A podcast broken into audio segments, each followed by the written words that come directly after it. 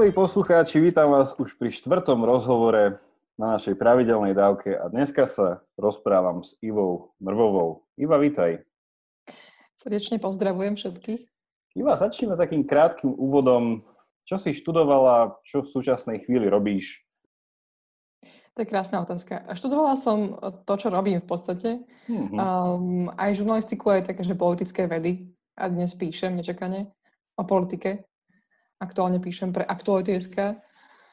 Uh, žiaľ, neslávne známe, najmä potom, ako sme stratili kolegu tento rok.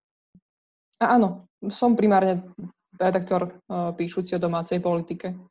Myšlám taká zvláštna otázka, že vnímaš aj samú seba ako novinárku? Že je to o, také, to že, nie. Že, že, pre, že postavíš sa tak pred sebou, no, som novinárka. Teraz, že... Čo to je veľmi podľa otázka, ale súčasne musím sa teraz e, zamyslieť. Nie, akože môj, uh, moja predstava o novinárovi je taký ten človek, ktorý sa tlačí s tým mikrofónom uh, k nejakému politikovi a sa snaží získať nejaké informácie teraz z neho, čo samozrejme je prirodzené. Ja som vždy tak stála opodial a sledovala to, že nie som ten typ, evidentne, že skôr píšem také tie rozhovorové veci a, a mám taký priestor na otázky a, a akože mám radšej, keď je tam taký pokoj a osobný kontakt, ako, uh-huh. ako to naháňanie sa. A toto teraz nejako nespochybňujeme, hej, svojich kolegov. Máme tie talenty iné, ja tento nemám. Ja nie som ten človek, čo sa tam do tej riavy tlačí a, a, uh-huh.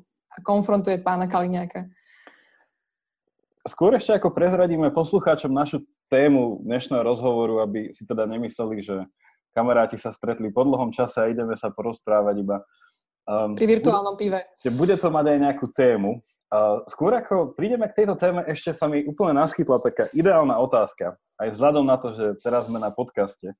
To bude niečo strašne podlé, napoď. Nebude to podlé. Je to, je to, je to veľmi, veľmi veľká nahrávka na smeč možno. Uh, všimol som si, že tento týždeň začali s podcastom aktuality. Ak som si to dobre všimol, tak v pondelok ste mali nový podcast, čiže nahlas, dobre hovorím? Nahlas, nahlas? Nie? Tak, povedz to nahlas, áno. Povedz nahlas. to nahlas. Tak vlastne otázka je čisto iba taká všeobecná, že ako vnímaš formát podcastu? Viem, že generácia 40 plus alebo 50 plus, teraz neviem, to nazýva internetové rádio. Tak ako ty vnímaš formát podcastu a výhody, nevýhody? Podľa teba to je iba také nejaké, teraz taký fenomén, ktorý prejde, alebo už to zostane? Veľmi dobre sa pritom umývajú zuby, napríklad. A ja som čisto textový človek milujem, ja vôbec nemám problém s nejakými long readmi na, vo virtuálnom priestore, ako všetci tuto nadávajú, že ako to je dlhé a teraz textové plachty, ja rada čítam. A je mi vlastne úplne či to je... Príliš dlhé nečítal som. Áno, tento argument u mňa nefunguje. A súčasne samozrejme tam treba úplne inú koncentráciu, hej, že keď človek počúva, tak to je činnosť ku niečomu keď žehlím, varím alebo si umývam zuby, ako som teda deklarovala pred chvíľou, tak áno, k tomu sa ten podcast hodí a uh-huh. veľmi rada to počúvam. Hej, že občas teda, áno, keď varím, tak čas mi ujde, keď potom začne všetko síčať, ale mám, mám to ako prínos informácií, prísun veľmi rada, tú platformu. A teším sa, že aj aktuality s tým začali. Myslím, že už uh, trebalo. Uh-huh. Ono, ja už podcasty teda poznám ako formát veľmi, veľmi dlho, tým, že asi som hlavne začal počúvať nejaké zahraničné už pred rokmi.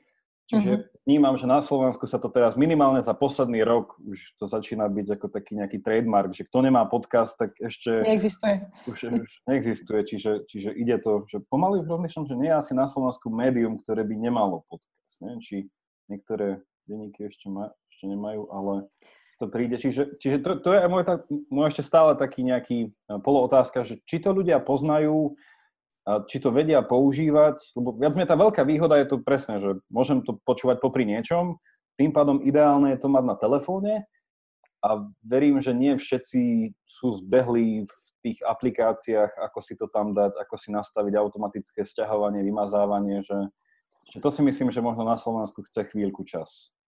Určite chce, uh, tak ako väčšina vecí, aby sa to tak akože vstrebalo a to sa teraz vstrebáva, hej, že mnoho ľudí napríklad objavuje čaro podcastov v aute. Um, ráno, večer, keď sa vraciaš z práce, lebo presne je to, je to činnosť k nejakej inej činnosti. A áno, myslím, že už aj tá staršia generácia má smartfóny od vnúčat, dostali pod stromček, čiže aj oni sa nejakým spôsobom k tomu dostávajú. Ale hej, ja si myslím, že to bude pribúdať. Uh, myslím, tí poslucháči sa nájdu práve kvôli tomu, že budú objavovať aj toto čaro. No dobre, tak sa tešíme aj na podcasty aktualit.sk, sa myslím, že máte druhý podcast vonku, tak... Uh, Teraz sme začali, hej, hej, aj dnes bude tretí. Posledný bol z Dula? Uh, aj, Robí to môj kolega Peter Hanák, veľmi šikovný chalan z RTVS. My sa totiž veľmi tešíme, že toľko ľudí povyhadzovali, teda pán Rezník, lebo my sme si také talenty zobrali k nám do redakcie, takže týmto odkazujem pánovi Rezníkovi, že srdečná vďaka. A, a áno, a Peťo u nás robí podcasty, volajú sa Náhlas mm-hmm. a budú každý deň k dispozícii, mm-hmm. takže... Poďme k našej téme. Dneska tú tému nepojmeme tak úplne, že explicitne filozoficky, i keď z tej filozofie tam hrozne veľa je a verím, že možno do nej tak trochu šťuchneme, aby niekedy vyletela. Ale dnešná téma je pozrieť sa bližšie na niečo, čomu sa hovorí, že verejný diskurs. Ja sa trošku... No. Oprav ma, je diskurs slovanské slovo? Správne je diskurs a ja som toto slovo použila presne prvýkrát v živote. A nemám to rada, to eš mi tam nef- nefunguje, ale hej, po správnosti by malo byť diskurs, alebo teda verejná diskusia, ale... Čiže chceme sa pozrieť na verejný diskurs, použijúc túto, to, toto slovo diskurs a zamyslieť sa teda, že najprv, čo to je ten verejný diskurs, lebo asi to treba aj zadefinovať. A potom aj, aký je jeho stav na Slovensku, aké sú nejaké výzvy, aký to má nejaký trend, kde to má smerovať. A ja viem, že si niečo k tomuto aj napísala a mám tu jeden taký mini point z jedného tvojho článku. Tak aj k tomu sa dostaneme. Tak skúsme najprv to tak zarámcovať, čo je podľa teba verejný diskurs a čo nie je. Je to výborná otázka, veľmi ťažká takto na úvod. Teoretickej rovine a takej idealizovanej forme je to naozaj ten priestor, kde sa stretávajú relevantné hlasy, hej, odborníci na nejaké témy. Naozaj je to priestor, kde krajina uvažuje, keď to mám povedať tým takým filozofickým žargonom. Um, a mali by tam byť zastúpené relevantné hlasy. Asi sú tam teda politici, myslím si, že aj novinári, lebo tí najmä najčastejšie vstupujú do tejto oblasti uh, verejného priestoru. Ale áno, akože v demokracii je to vlastne priestor pre každého občana. Hej. Um, a v súčasnej situácii nových technológií je to ešte rozšírenejšie, čo samozrejme má aj svoje plusy, aj, aj negatíva, ku ktorým sa asi dostaneme. Áno, každý je pozvaný vstúpiť do verejného diskurzu a pridať tých svojich 140 znakov. Áno, áno, vstupenkou uh, do tohto priestoru už dávno nie je odbornosť, ale klávesnica. No. Žiaľ. Tam súčasne bola otázka, ono, ja vždycky mám rád taký negatívny prístup k veciam, že, že čo už nie je verejný diskurs. Uh, že, že tam je to asi také, že ja neviem, že dvaja ľudia sa porozprávajú na pive, to ešte nie je verejný diskurs. Keď sa doma niekto poháda s niekým, to ešte nie je verejný diskurs. Keď ma niekto vyvolá v škole pre tabuľu, to ešte nie je verejný diskurs. Že si povedal, tu, sa tá podmienka bola to, že krajina rozmýšľa? Že... Tam sa formuje nejaké vedomie, áno, o nejakej téme, ktorá sa dotýka všetkých, alebo teda nejakej veľkej časti, hej, že asi to nie sú dva ľudia na pive. Uh-huh. Um, tam nie je úplne zastúpená verejnosť, ale áno, sú to spoločenské problémy alebo otázky výzvy, akokoľvek to naformulujeme, ktorým sa vyjadrujú ľudia. A teraz otázka je, že aký, hej? Ja, ja by som mhm. bola, že zlá a tvrdá a povedala, že tam majú byť nejaké pravidlá, ale presne tými Facebookmi dnes sa tým, že um, dosah je tam naozaj, že každý sa môže zapojiť, tak sa zapájajú aj ľudia naozaj s rôznymi pohľadmi a, a tam vzniká aj hate speech oh. a občas občas aj to celé zlo, ktoré, ktorému dnes čelíme a nevieme úplne, čo s ním. Hej, že diskurs sa mi zdá, že by malo byť naozaj na nejakej úrovni a dnes tú úroveň uh, nevždy dosahujeme. Mne sa páči tá metafora, že krajina rozmýšľa. Neviem, prečo mi to rezonuje, že zem, zem spieva, ale OK, krajina rozmýšľa. Au, OK. Čiže krajina... Opäť pozdravujem pána Reznika. krajina rozmýšľa. to by bol dobrý inak e, názor na nejakú diskusnú reláciu. Krajina rozmýšľa.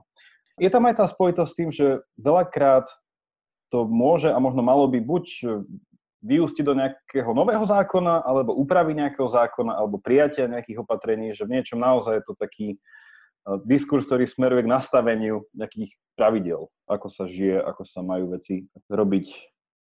Ako teda vnímaš ten verejný diskurs na Slovensku? By si ho popísala, že existuje vôbec? Ak existuje, v akej podobe existuje? Určite existuje. No, ja som už o tom písala párkrát. A asi to boli aj trochu tvrdé články. Ale úprimne hovorím, že teda úprimne naozaj aj voči novinárom, za ktorého sa pokladám teraz v tejto, tejto v tomto momente. Áno, aj, aj novinári tam majú svoje široké zastúpenie, aj na tom vlastne podiel, ako ten dnešný diskurs vyzerá. A občas máme ho a občas nevyzerá ideálne. Cítim tam veľkú neúctu, mm, nie úplne vždy odbornosť a, a často skôr tú pravdu predávať, tú svoju, ako, ako ju hľadať. Teraz nechcem túto nejakým filozofickým žargonom tu zabíjať poslucháčov, ale... Um, sú na to zvyknutí na pravidelnej dávke. Dobre, tak tým pádom mi bolo potešenie. Rozbal svoj filozofický žargon naplno. Čiže keď si povedala, že ideál verejného diskurzu, a sa mi zase načrtla tri veci. Prvé, že by ten diskurs mal byť odborný, druhé, že by mal byť úctivý a tretie, že ľudia tam viacej predávajú svoju pravdu, ako hľadajú nejakú spoločnú pravdu, čiže tam môže byť pretláčanie nejakých vlastných, či už politických záujmov alebo hociakých záujmov. Ešte niečo k týmto trom veciam? Alebo toto by ti prišlo také celkom, že dobrý, ideálny verejný diskurs? Tak ja by som tam rovno ti načrtla ďalších 15 vecí, ale ak by sme tieto tri už iba pokryli, tak si myslím, že by sme sa posunuli o naozaj významnú úroveň vyššie uh-huh. zo súčasného stavu. A ty si spomínal, akoby, že z toho vždy musia vyplývať nejaké legislatívne um, úpravy, hej, že, že výstup z verejného diskurzu má byť nejaká, um, nejaký nový čo, mm, nejaké pravidlo, ktorým sa riadi spoločnosť. Ja si to až tak úplne nemyslím. Samozrejme je to, keď sa na tom zhodne nejaká odborná verejnosť vôbec ľudia, tak akože aj, aj, aj publikum, občania v krajine, tak je to super. Ale ja vidím takú asi, asi začnem trošku inak. O čom aj často píšem, tak sú také dve roviny, hej, že vidím tu takú tú masu na Slovensku, že občania, ktorí fungujú nejakým spôsobom a, a potom médiá, ktoré tiež sú otvorené nejakými ľuďmi s nejakým názorom. A medzi nimi ja vnímam veľký priestor. A mm-hmm. Často je to aj ideologický. Teraz nechcem to nejako zovšeobecňovať, ale trošku to bude, hej, že naozaj sa ospravedlňujem dopredu. Ale vidíme to krásne v malom na tej politickej scéne. Keď sleduješ, ako sa všetky uh, strany alebo politické subjekty tlačia do stredu, tak ten národno-konzervatívny sentiment uh, máme na Slovensku veľmi silne prítomný. Hej, že už dnes nejaká ideologická jasne vyhradená poloha v tom politickom priestore nefunguje. Každý sa snaží tým lievikom nejako zhrňať čo najviac voličov, lebo na Slovensku to tak funguje. My sme veľmi silne národno-konzervatívne orientovaná tradícia, aj to kresťanstvo, áno, nehovorím, že si sú veriaci, samozrejme, že nie, ale ten konzervativizmus je tu silne zakorenený dlhodobo. Teraz čo vnímam je, že aj okolí mojom v médiách je to práve naopak, hej, že tam sú skôr liberáli, ktorí nejakým spôsobom reflektujú svet inak, prirodzene. Hej.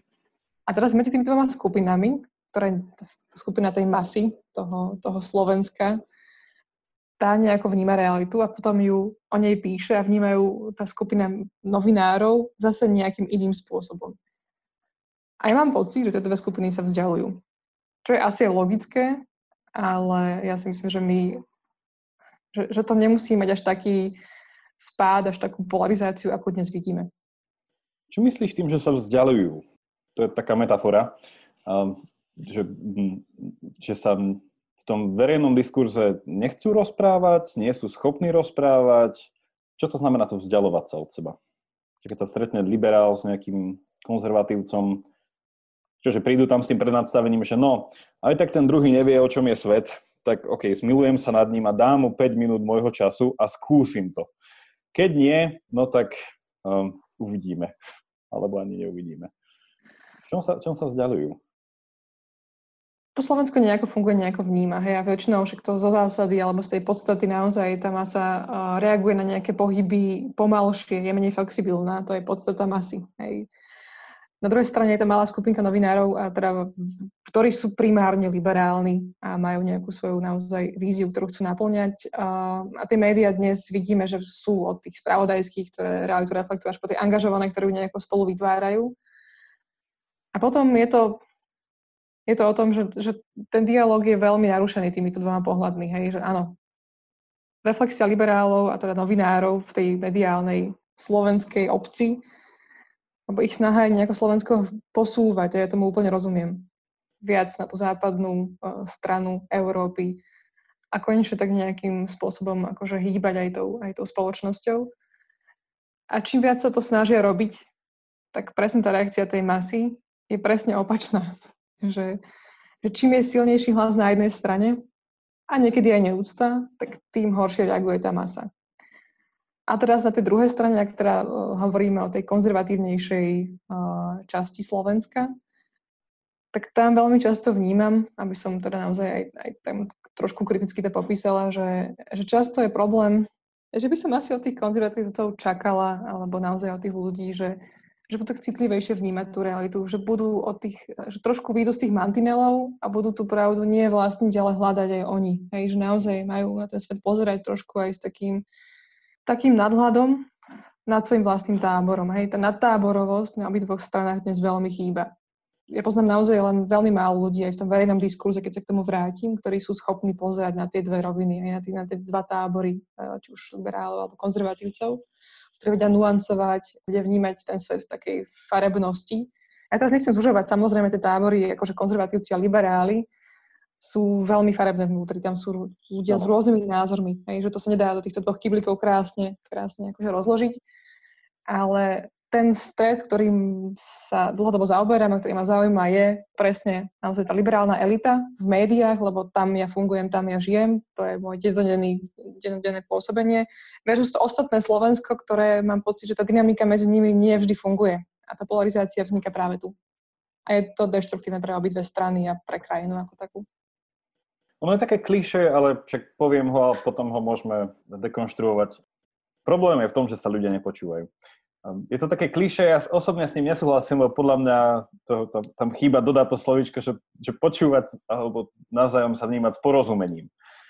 My sme vždy... Ja som to inak formulovala, že vie, že, a, teraz pôjdem že úplne do toho svojho tábora, že mm-hmm. natvrdo, dajme pre všetky tieto ba- bariéry, mne hrozne vadí, keď si myslíme, že máme pravdu, hej, že my ju máme hľadať, proste ja by som nikdy v živote nepovedala, že ja teraz poznám, ja neviem, a to, akože teraz asi tam asi tam zapojím aj veriacich ľudí, teraz aj tú konfesionálnu rovinu, nielen teda konzervatívcov, lebo to samozrejme nie je totožný pojem. Že často mám pocit, že my máme taký, také, však my máme ten pohľad na svet a máme tú pravdu a teraz vlastníci pravdy mi niekedy prídu ako rukojemníci, hej? že v zmysle, že my nie sme schopní toho nadhľadu a teraz čokoľvek nové sa hýbe okolo, tak akože uh, to z nás robí až tak neslobodných, tie veci vnímať inak, citlivejšie, nuancovať uh, rôzne pohyby v spoločnosti, hej, že naozaj pozerať s takým nadhľadom. Lebo tú mhm. pravdu nemáme, my ju hľadáme všetci. Uh, teraz by to nebolo úplne filozofické a tam sú témy, a teraz nechcem ísť do homosexuálnych partnerstiev, ale uh, ako vždy skončí táto debata, hej, vždy je to o tom. Ale všeobecne hľadať akože spoločenské témy, ktorými dnes uh, krajina v rámci Európy funguje, že hľadajme, ne, nemajme svoj názor, ale akože svoju pravdu, ale hľadajme ju. A tam sa podľa mňa dá fungovať s tým druhým táborom na spôsobe obdarúvania sa a nie spoločného boja. Toto je asi veľmi trefne pomenovaný jeden z tých, um, teraz neviem, či je to sprievodný jav, tej polarizácie alebo toho, že, že naozaj tá, tá, tá predispozícia ľudí ísť do konverzácie s druhým, s druhou stranou s tým, že ja viem a teraz ťa chcem naučiť Hej, to, to, že som, že a teraz, no, je to vlastne evangelizácia, hej, je to, hej. Presne, je to na mojej štedrosti a mojej trpezlivosti a dobrosviečnosti, že ti dám ten čas a skúsim ťa to naučiť. Ako sa toto dá tak na také väčšej škále dosiahnuť? Že ako ľudí presvedčíš o tom, že OK, že netvárte sa, že máte svoju pravdu, poďte hľadať. Treba to ľuďom že povedať na rovinu, že hej, hľadajte. Alebo iba, ja neviem, že dokazovať im cez nejaký rozhovor, že sa mília a že možno naozaj nemajú všetku pravdu a že si to počas toho uvedomia, že tak nejako sokratovský, že fúha, bol som namyslený na začiatku a na záver som prišiel na to, že neviem nič. Alebo že čo je taký ten, lebo ľudia sa rýchlo urazia. Teda hlavne, Áno, fungujeme na spôsobe emócií primárne a dnes akože vieme sa veľmi radi sa hneváme, vieme sa hnevať a Keby som mala odpovedať na túto otázku, tak Habermas by už mohol uh, odísť z toho verejného diskurzu. Akože toto je fakt ťažká téma, ktorú, ktorú teraz, uh, otázka, ktorú nastoluješ. Uh, ja som, ako dlhodobo teda tento problém sledujem, tak som prišla na také, že vôbec, vôbec nie teraz túto dávať argumenty tým ľuďom a, mm-hmm. a ale že úplne základné porozumenie, hej. Že naozaj, že ja vám rozumiem, vnímam a nejakú láskavosť, ktorej dnes je veľmi málo, veď si stačí pozrieť niektoré komenty na Facebooku a človek tak akože rezignuje na civilizáciu veľmi jednoducho.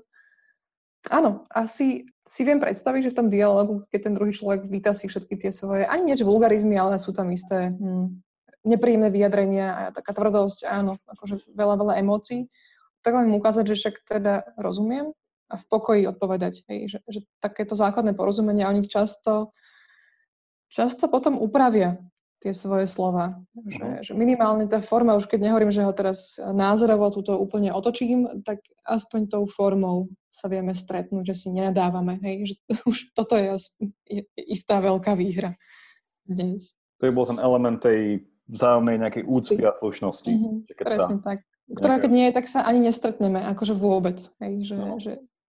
Etiketa rozprávania sa, alebo niečo také.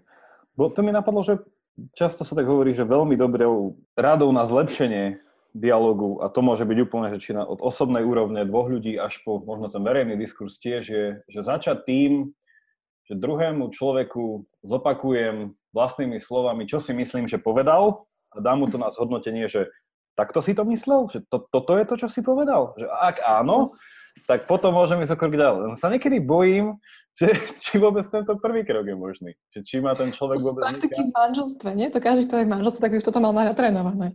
To verí, v funkčnom manželstve. Rozmýšľame, či tú metaforu fakt ťaháme do manželstva liberálov a konzervatívcov. a, lebo tam by sme potom uh, zašli k rôznym uh, zvláštnym implikáciám. Nuancám, chápem. A, Nie, akože ťaháme medzi dvoch ľudí, ktorí majú odlišný názor, tvrdo. A to nemusí byť liberál konzervatívec. Veď sme to pomenovali, že aj v rámci Hej. jedného tábora pokojne sú ľudia, ktorí majú naozaj, naozaj iné pohľady na svet. Áno. A tam vlastne my stále pracujeme s tým predpokladom, to je zase taká filozofická vec v tomto celom, ale nie každý si myslím, že by to, by to zobral ako samozrejmosť, že vlastne nejaká pravda existuje že na konci dňa sa vieme spoločne dopátrať k nejakému jednému, či už popísaniu reality, alebo k nejakému záveru, ktorý ako naplní naše očakávania a potreby, ktorý bude vyhovovať obidvom nejakým táborom. Že, že je tam, že niekto možno povie, že OK, že svet je taký, aký si ho spravíš. Čiže pravdu nehľadáš, ale tvoríš. A to je potom, a to je potom sa proste bavíš s človekom na úplne inej úrovni. No ja by som to nazvala, tak ty si v takej filozofii a krásne to tak akože uh, metafyzicky znie, ja by som to hľadala, akože nazvala, že hľadaním kompromisu.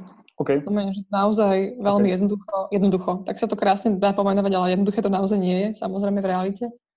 Uh, ale hej, asi sa nezhodneme na mnohých veciach. A zhodneme sa, že sa nezhodneme, hej, že to je taká väčšina, uh, väčší problém, alebo taká situácia, v ktorej sa musíme nejakým spôsobom adaptovať. Ale áno, a s týmto vedomím sa potom dá, že tak buď sa zabijeme, alebo aspoň hľadáme e, úroveň, mhm. pokiaľ sa vieme zhodnúť. A tu je taká zvláštna dynamika, nie? Že, že čo do veci kompromisov, že skôr je to také, že ten konzervatívnejší človek je taký principiálnejší v niečom a nie je ochotný ísť do kompromisov v principiálnych veciach. A tam teda tie témy sú uh, tak, súhlasím, jasné. Na druhej strane taký ten liberálnejší účastník verejného diskurzu je otvorenejší s kompromisom, lebo v podstate po menších veciach dávame viacej práv, viacej, viacej rovnosti. Čiže tam nejako už hneď na začiatku je to nejako tak nastavené, že to hľadanie tých kompromisov neviem, či bude tá správna, že, že jedna strana to nejakým spôsobom vždy bude chcieť odmietnúť tie kompromisy, že, že vnímame to a, a to je aj teraz, však opravdu, ak sa mýlim, z toho nadpisu tvojho článku, ale čítal som aj ten článok, že keď si ľudia fakt, že kopnú, keď si, keď si ľudia kopnú do konzervatívcov, že pôjdu k alternatíve, hej, že to je ten článok, ktorý mám teraz na mysli, že presne v tomto, že veľakrát je tá konzervatívna a potom aj tá konfesionálna hlavne časť konzervatívcov vnímaná ako tí indoktrinovaní, a teda indoktrinovaní ako proste doktrína, nejaké principiálne, fundamentálne stanovisko, ktoré nie. Proste radšej bude martýr, ako s týmto pohnúť. A preto vlastne aj ten článok, na ktorý ty si reagovala, išiel s tým, že s nimi sa iba hádať, ale nediskutovať. Že proste na nich iba nejakým spôsobom ich naozaj iba držte stranou, ako keby až na nejakom, eh, až na nejakom obojku, že proste držte ich na úzde, ale s nimi sa diskutovať nedá. Lebo oni kompromis neuznajú, zo svojho si neujdu ani o krok. A že čo v tomto prípade? Ako tam s tým kompromisom potom sa dá uspieť?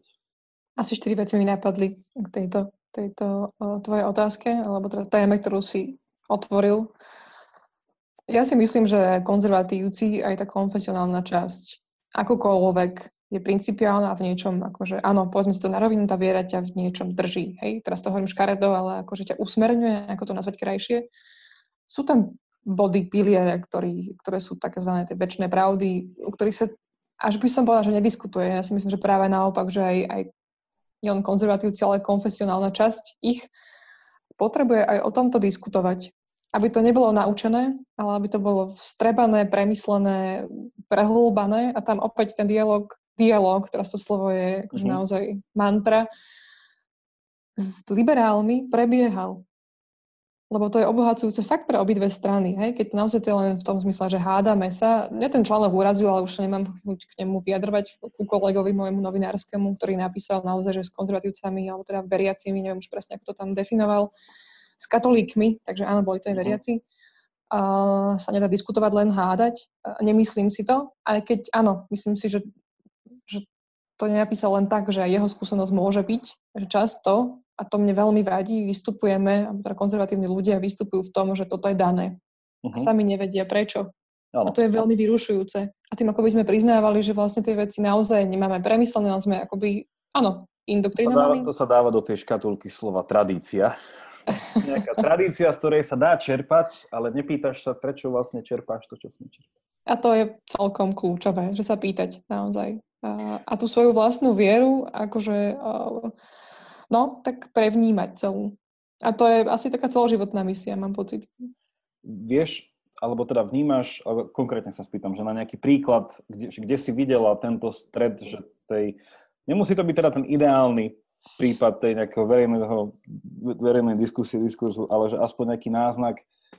A ja sa rovno možno spýtam príkladom, že čo hovoríš, ako prebiehala tá diskusia napríklad toho blahorečenia Anky Kolesárovej, že Prišlo ti to, že aspoň náznakom nejaký pokus o diskusiu medzi týmito dvoma tábormi, alebo bolo to neúspešný pokus? Tak bolo tam zakomponovaných viacero hlasov. Samozrejme, zlyhania boli na obidvoch stranách. Aj také naozaj pokusy, veľmi relevantné pokusy o, o dialog vzájomný bol na obidvoch stranách, ktoré mhm. boli. Mm. Ale opäť takéto kultúrne záležitosti nás vedia veľmi rozobrať, veľmi ukázať, ako nevieme fungovať v tom verejnom priestore spolu. Vidíme to na tých interrupciách, hej, ktoré opäť idú do parlamentu a mhm. uvidíme, ako teda uh, Kotlebovci na tomto fungujú a zhrňajú konzervatívnych ľudí a konzervatívnych voličov. Čo je samo o sebe veľká otázka, ako s týmto narábať. A pri Anke Kolesárovej... Bol to aspoň náznak verejnej diskusie? Určite bol. No, určite nie, bol. Taká výmena, ale neskončilo to nejako extra s porozumením. Či nie, ja mám pocit, že nie. Bol tam nejaký kompromis? Myslím, že tam vyšiel z toho aspoň kompromis to, že, ten, že takéto jednoduché povrchné chápanie sloganu, že radšej smrť ako hriech, neznamená, že každý znásilnený sa mal radšej nechať zabiť. To si myslím, že aspoň tento kompromis, ja dúfam, že tam aspoň tento kompromis toho vyznel. Áno, ale... ten som zachytila. Aj, akože, ale čo ma pobavilo asi najviac, bol uh, jedného novinára Slovenska, ktorého si veľmi vážim, mám, aj keď je z iného tábora, ale akože veľmi, veľmi rada ho čítam tak on tak na konci tej celej kauzy, už ako to tak naozaj akože už doznievalo, tak napísal, že však teda nemusíme im rozumieť tým konzervatívcom, ale veď ich nechajte, nech si tu blahorečia, že teda, že A, koho okay. chcú. Hej. Že, že takej akože vrúcnosti, slobode, že síce netuším, čo robíte, ale sme v demokrácii, tak si to robte. Aj to je istá forma kompromisu, ktorú si veľmi vážim, lebo viem, že ten človek tomu to pozeral, asi teda musel, že aha, že teda dobre, 21. storočie a sa tu takto, takto, že niektoré tie príspevky do diskusie by som naozaj zvládla aj nemať, aj, že, že to bola hej. istá tragédia, ale krásne zhrnutie nakoniec od neho. No. Hej. Však tam bola tá premisa, ktorú som zastrehol, že pohľad na blahorečenie je taký, že človek, ktorý je blahorečený, má čarodejnú moc. Je to také, nepatrí to do 21. storočia, že nejakí ľudia majú nejakú čarovnú moc, ale však ale je to na, na, na druhej strane tu presne, že nejaký ten základný princíp liberalizmu, teda minimálne ako ho John Stuart Mill opisoval, že, že kým to nespôsobuje príliš veľkú újmu, čím väčšie proste skupine ľudí vo úplne vážnej veci, nechajte to byť. Takže nech si blahorečia. Hej? Že, ale nie, že tam bol proste až taký ten, ja neviem, či by som to nazval nejaký puntičkársky liberalizmus, že, že podotknem na všetky veci, ktoré síce nespôsobujú nejakú celospoločenskú újmu, ale principiálne. Dve veci k tomu. Ja si myslím, že my konzervatívci nevieme rozprávať jazykom dneška, to je stará vec. Církev hľada sama, ako, ako, svoje, ako, ako komunikovať o viere. Hej, to je akože od druhého vatikánskeho koncilu je to otázka. Niekto zvláda viac, niekto menej, ale nikto asi nie je úplne naplno. Že, že keď hovoríš dnes mladým ľuďom o milosti a väčšinom živote, tak je to v niečom, že uh, tak OK, a poďme ďalej, hej. A na druhej strane, ak sme v tých médiách a teda naozaj um, ja úplne rozumiem tomu, že, že moji kolegovia liberáli chcú, sú cestovaní, vidia, zažili a majú nejaký názor, majú priestor, ako ho posúvať ďalej. Takže prirodzene chcú, hej, chcú informovať, chcú, chcú tú krajinu posúvať. Aj mm. samotné médiá nejakým spôsobom e, sú príťažlivé pre istý typ ľudí. Naozaj, hej, že tam nejaká, sú aj prieskumy a podobne, že, že je to prirodzené. A teraz, keď oni píšu o tých veciach a a sa tam vyskytne nejaké blahorečenie, ani vlastne nie je úplne jasné prečo, lebo opäť ten, tá komunikácia cirkvi niekedy nie je ideálna, to si povedzme na rovinu. Hej.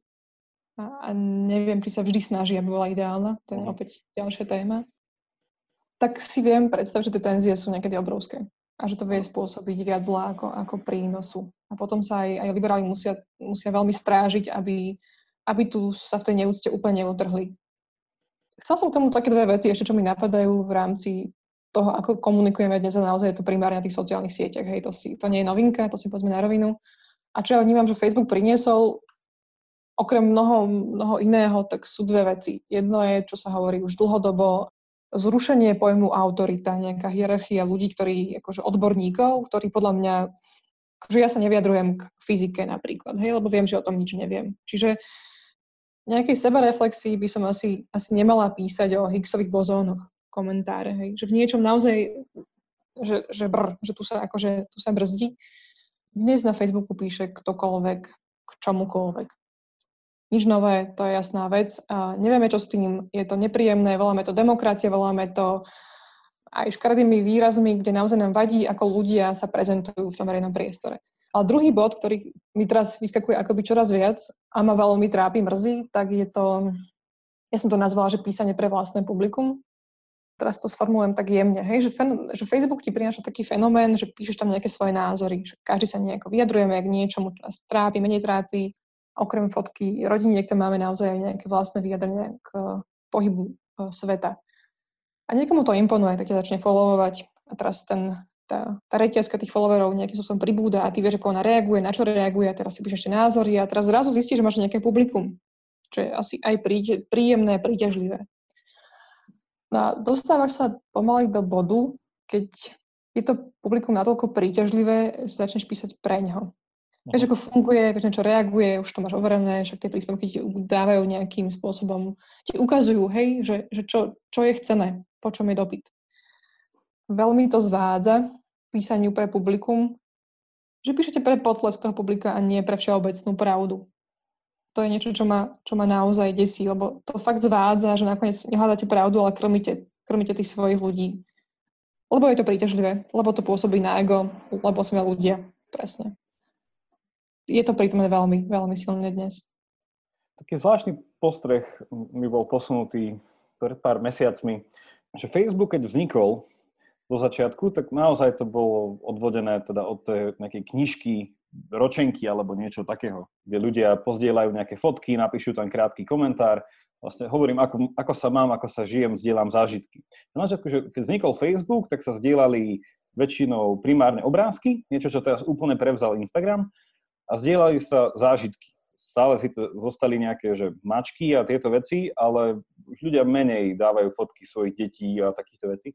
A v istom bode, neviem presne, že kedy, ale teda ten trend prešiel k tomu, že dneska Facebook slúži, akože tam je tá veľká diskusia, že či je to vlastná nejaká, či je to aj nejaké médium ako také, alebo teda nejaké novinové médium, alebo či je to iba platforma, ktorá nemá zodpovednosť za to, čo tam ľudia píšu. A ten trend sa posunul k tomu, že dneska Facebook presne funguje na to, že ľudia tam dávajú, zdieľajú veci, čo čítajú, názorové veci, pretláčajú tam nejaké pohľady na um, isté problémy že sa vytratil taký ten eh, začiatočný impuls. A teda neviem, že, že či je to dobrý alebo zlý trend, podľa mňa to nemusí byť nevyhnutne zlé. Teda, Nemyslím, že, že to je zlé. Že, že Facebook, to zvládneme. hej, že Facebook sa týmto spôsobom prebral. K tomu, čo si hovorila, teda už otázke Facebooku, však tam je taký ten klasický potom problém tých trolov a trolých fariem. Milé mi napadlo, že tá metafora s tým trolom je úplne trefná. Čo do stratégie na porazenie trola.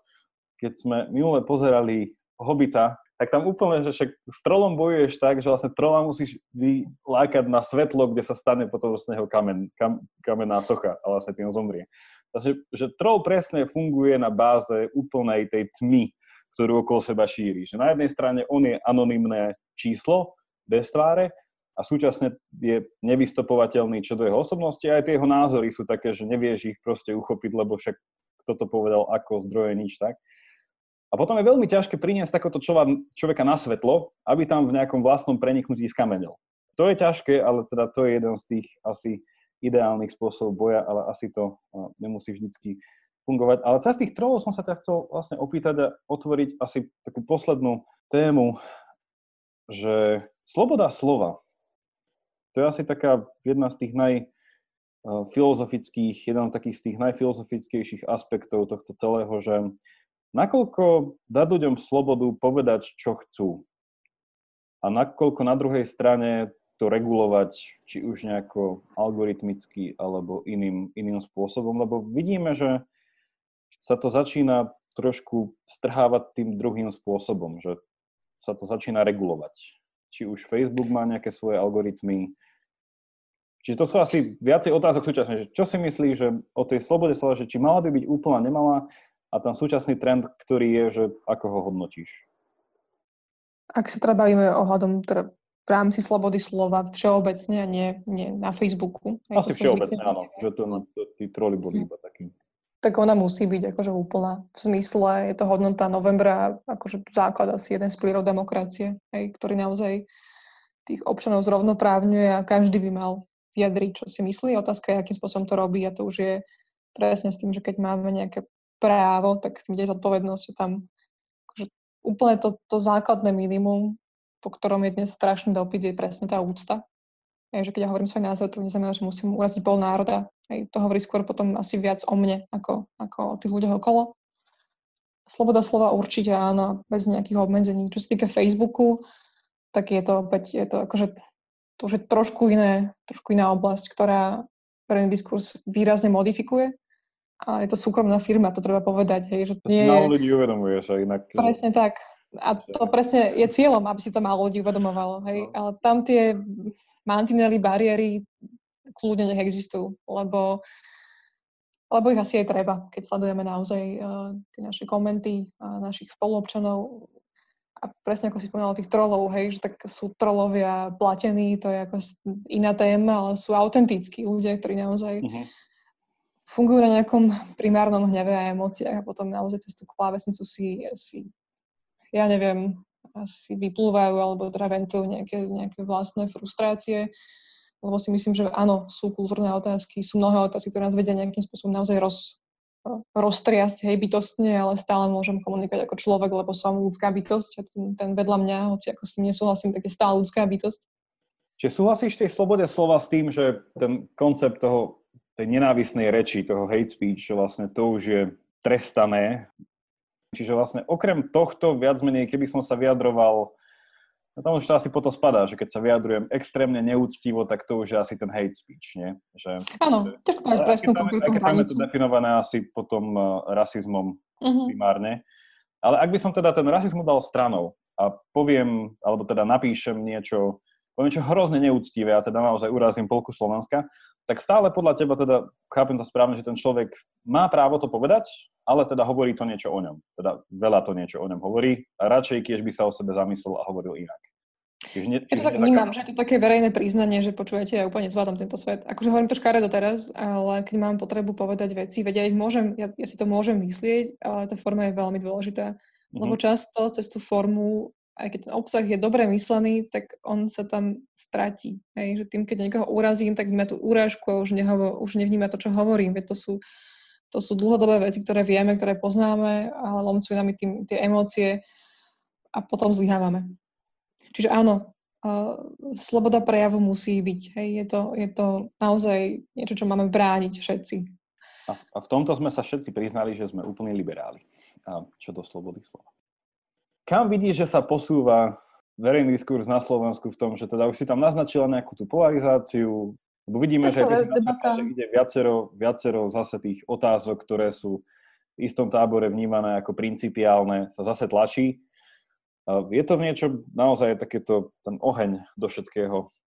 Tie otázky kultúrne sú naozaj v niečom vnímané ako principiálne. Čiže pôjde to k lepšiemu, k horšiemu? No, súčasná, súčasný stav je, že tá debata je pomerne dosť exponovaná. Hej, a presne ako hovoríš, a asi na čom najviac zlyhávame a čo je asi logické, sú presne tieto kultúrne otázky. Ale ja vnímam aj pozitíva. Ja sa teda prikláňam viac tomu konzervatívnemu táboru a ustanem v tom svojom rámci liberáli versus konzervatívci čo vnímam od svojich kamarátov liberálov, povedť, akože často to počúvam a čoraz častejšie, že iba počúvajú, že, že už je toho niekedy veľa. Hej? Že, že kritika k vlastnému táboru, ktorý uráža konzervatívne zmýšľajúcich ľudí, že samotní liberáli to tak cítia, že počuje, že toto už bolo cez čiaru. Uh-huh. Že mhm. niekto nejako reagoval, uh, urazil veľmi neúctivo nejakým spôsobom časť, uh, časť občanov asi to aj bolo z istej nevedomosti o problematike alebo z nejakého presvedčenia. To je, to je teraz akože druhá vec, hej, že mm-hmm. to pramenilo, či na to mal právo, asi, asi teda sa to dá pochopiť, ale tá forma bola veľmi nevhodná, že naozaj to bolo tvrdé až nenávistné z liberálnej strany. A čo sa týka konzervatívcov, ja som to už trošku načrtla. Mm, a teraz, ak môžem do svojho vlastného tábora, tak hej, vadí mi, že to je že často sa konzervatívci dusia v takom vlastnom presvedčení a boja sa nadýchnuť niečoho nového. Nejakého nového priestoru, slobody a občas sa, sa veľmi radi držia tých mantinelov a tých naučených chodníkov, hej, lebo s, a ktoré si možno často nepotrebovali sami zdôvodniť. A z tohto treba, aby, aby vyšli a aby boli potom, asi si myslím, že budú schopnejší komunikovať o mnohých veciach inak a budú priateľnejší pre ľudí, ktorí majú opačný iný názor, liberálnejší pohľad na svet. Nehovorím, že ľudia majú príjmať každý pojem nové myšlienky, ale konzervatívci určite musia byť dnes odvážnejší a premýšľať o dynamike sveta s nadhľadom, lebo to často necítim, či cítim takú, také silné bariéry. A potom tá reakcia liberálneho tábora, ktorý sa tie bariéry snaží zrútiť, zrúcať, hej, hoci ako tvrdo, mi príde niekedy až logická. Asi taká posledná vec, úplne že na záver, ja sa o to snažím, niekedy mi to ide, niekedy veľmi, veľmi zlyhávam, dnes je veľmi pohodlné byť hovorcom jednej skupiny. Hej, mať taký ten základný potlesk nejakej, nejakej, nejakého tábora. O mnoho náročnejšie je byť tlmočníkom medzi, medzi tými dvoma skupinami. Lebo je to veľmi neprajná pozícia. A ja by som tak chcela pozvať ľudí, aby sme viac boli tlmočníkmi ako hovorcami. Mne sa veľmi na tom páčilo presne, že tá myšlienka tej asi viacerými slovami to zaznelo, tá istá vec, že, či že tá že nadtáborovosť alebo nejaký nadhľad alebo také niečo, že presne, že, že výjsť, ale teda aplikujúc to na, obi, na obidve skupiny, ak teda uvažujeme v tej schéme dvoch táborov, že výjsť na to a presne v tom priestore uh, sa pozrieť či už späť na seba, alebo aj na ten druhý tábor. Prečo si vlastne myslíme to, čo si myslíme? Prečo by mohli tí druhí chcieť? Prečo by to mohli chcieť? Prečo sú preto tak horlivo, až do toho tak horlivo angažovaní? A tak ďalej, že, že snažiť sa pochopiť tie motivácie tých druhých ľudí. Že prečo a to vlastne chce veľkú teraz... odvahu. To akože no. to, to nie je len tak, to si pazme na rovinu. Hej, to no áno, veľkú... to je... No a to by, som ani nenazval, to by som ani nenazval empatia, že to nie je, že vcítiť sa do druhého človeka. To je úplne, že až ísť do... Ísť do seba. Tak, tak, že, že, tak. že výjsť zo seba a to je aplikovateľné na obidve strany. Lebo z, mojej, z mojej skúsenosti v tomto zlyhávajú obidva tábory. Podľa mňa v tej istej veci, že, že chýba že rozumný nesúhľad nesú, mm-hmm. nesúhlas. nesúhlas. Že, prísť, že prísť k niečomu takému, že nesúhlasíme spolu, ale vieme, že ten druhý tábor má tiež na to nejaké rozumné dôvody, prečo s nami nesúhlasí. Čo ja vnímam je skôr také, že čisto ako, ako príklad to použiť, že viem, že liberálnejšia strana vníma niektoré tie kultúrne otázky na paralele s otroctvom hej, alebo s otrokárstvom. A vždy, to, keď sa vyťahne táto analogia, tak to automaticky tomu dodáva také, takéto emočné takú emočnú auru toho, že OK, že to je viac menej niečo, na čo všetci musia v jednom bode prísť, že je to zlé a ten, kto si ešte bude potom myslieť, že je to dobré, tak s tým niečo nie je v poriadku. A vlastne a takto oni prezentujú veľa takých tých e, kultúrnych stretov, že to, v tomto fungujú a to úplne vyškrtáva možnosť nejakého tohto rozumného nesúhlasu. Lebo dokoľvek so mnou nesúhlasí, je automaticky nerozumný. A tým pádom, že je to presne už o tom, čo sme sa bavili, že s tým sa už iba hádať, toho nejakým spôsobom sa snažiť dať do nejakého toho kúta, aby, nedaj Bože, neovplyvnil niečo v zákonoch, alebo nezmenil nejaké veci, mm-hmm. ktoré potom bude môj štát Súhlasím. vymáhať. Ja čiže, som... čiže, no... Asi posledná vec, čo mi tak akože stále vyskakuje, že dialog je primárne práca so sebou, až potom s tým mm-hmm. druhým. Áno. To asi je na, niečo, na čom by sme mohli, čo by sme sa mohli odraziť dnes. No, určite, že aj prečo si vlastne ja myslím, čo si myslím, prečo som zastávam tieto veci a tak ďalej. Mne ešte napadla, už to uzatvára vlastne všetko, ale vlastne na počiarknutie, že presne toho pojmu, že, že emotívny alebo že emočný, že dneska sa to veľmi v tom verejnom diskurse používa a bojovať na nejaké tie emócie alebo už Normálne som rád, lebo veľa, lebo, lebo veľa ľudí sa napríklad z filozofie naučilo ešte aj z latinčiny. Dneska normálne sa ľudia učia latinské výrazy. Ľudia sa naučili, čo to znamená, že ad hominem. Že dneska už skoro, ja nepoviem všetci, ale veľa ľudí pozná, že čo je to, že zautočiť ad hominem, hej, že, že zhodiť e, charakter druhého človeka alebo načrtnúť tam nejakú jeho vadu a tieto veci. Ale mňa vždy pri tých emóciách napadá, že takové, že, že vždy to počiarknúť, že však emócie sú hrozne dôležité. Hociakej diskusie, emócie sú veľmi dôležité. Ale emóciami sa nikdy nezačína a nekončí. Hej? A to je taká sranda, že potom, a kde sú? Že tak asi niekde v strede. A v tomto je úplne, že veľmi dobrý uh, príklad bol Aristoteles, ktorý hovoril o tom, že ako, ako presvedčiť, hej? že ako podať niečo presvedčivo, ako zaujať svoje, svoje publikum. Čiže niečo je to retorické. A on tam akože dal takú krásnu takú sériu vlastne troch krokov, že keď chcem niekoho presvedčiť a chcem to spraviť poctivo, úctivo a teda, aby som rešpektoval toho druhého, tak vždy musím začať seba prezentáciou, že povedať niečo o sebe a získať si toho druhého ako človek, ukázať svoj charakter, že dobre, nie som, nie som úplne reakčný, nie som tu preto, aby som ťa vyhejtoval. Asi som v pohode človek, mohli by sme, nešiel som na kávu, ale minimálne, keby som si sadol k tebe v MHDčke, tak to vydržíš a možno prehodíme dve slova. Čiže ukázať sa, že ako človek som, som v pohode.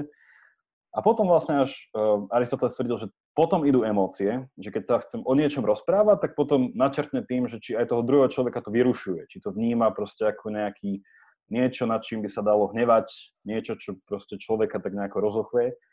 No a potom do tretice hovorí, že treba tam potom ísť nejakým rozumným dôvodom. Že keď mi človek dôveruje, keď človeka nejako spoločne naladím na to, že vnímame niečo ako nie dobré, tak potom treba načrtnúť nejakú rozumnú cestu z toho von. Ale že pre Aristotela hociaké iné poradie týchto vecí, a vidíme to aj v tom, čo sme hovorili, že keď začnem argumentovať hneď a vyjasňovať niekomu druhému svoju pozíciu, tak ma dá preč, pretože to udruje, neviem čo. Začnem emóciami, tak hneď to mám asi vyhraté, ale nič som nedocielil. Keď vôbec v tom diskurze nepoviem, kto som a pre toho druhého človeka som iba nejaká neznáma osoba, ktorá tam sa snaží presvedčiť o niečom, a potom možno vysvitne z toho, že fúha, tak možno mám za ušami viacej, ako by som musel mať, tak to tiež nie je bohviečo. Tak je to také zvláštne, že tieto tri veci v nejakom správnom poradí veľmi vedia pomôcť dialogu ako takému, hlavne medzi neznámymi ľuďmi. Súhlas. Čiže, Krásne, um, to zhrnul na záver. Čiže nie je na to skončiť Aristotelom. Takže, tak. Uh, dobre Iva, veľká vďaka Prajem ti všetko, všetko dobré k dnešnému, do dneš, k dnešnému dňu. Uh, do, dneš, do dnešného dňa nech ti výjdu všetky do dnešného života. Uh, do dnešného života. Uh, to je také stelesnenie carpe diem, nie? Že do dnešného života. Uh, keby, už sa, keby už sa zajtrajší život nepodaril. Uh, tak. Ďakujem ešte raz. Budeme podobne. čítať tvoje, tvoje články, no a nech sa darí podcastu Aktualit. Nahlas, dúfame. Ďakujem ti, bolo to veľmi príjemné premýšľať a prínosné a plné podnetov. Podobne. Pozdravujeme ešte našich poslucháčov a s pravidelnou dávkou sme tu opäť budúcu stredu. Majte sa všetci a čau Iva ešte raz. Ahojte.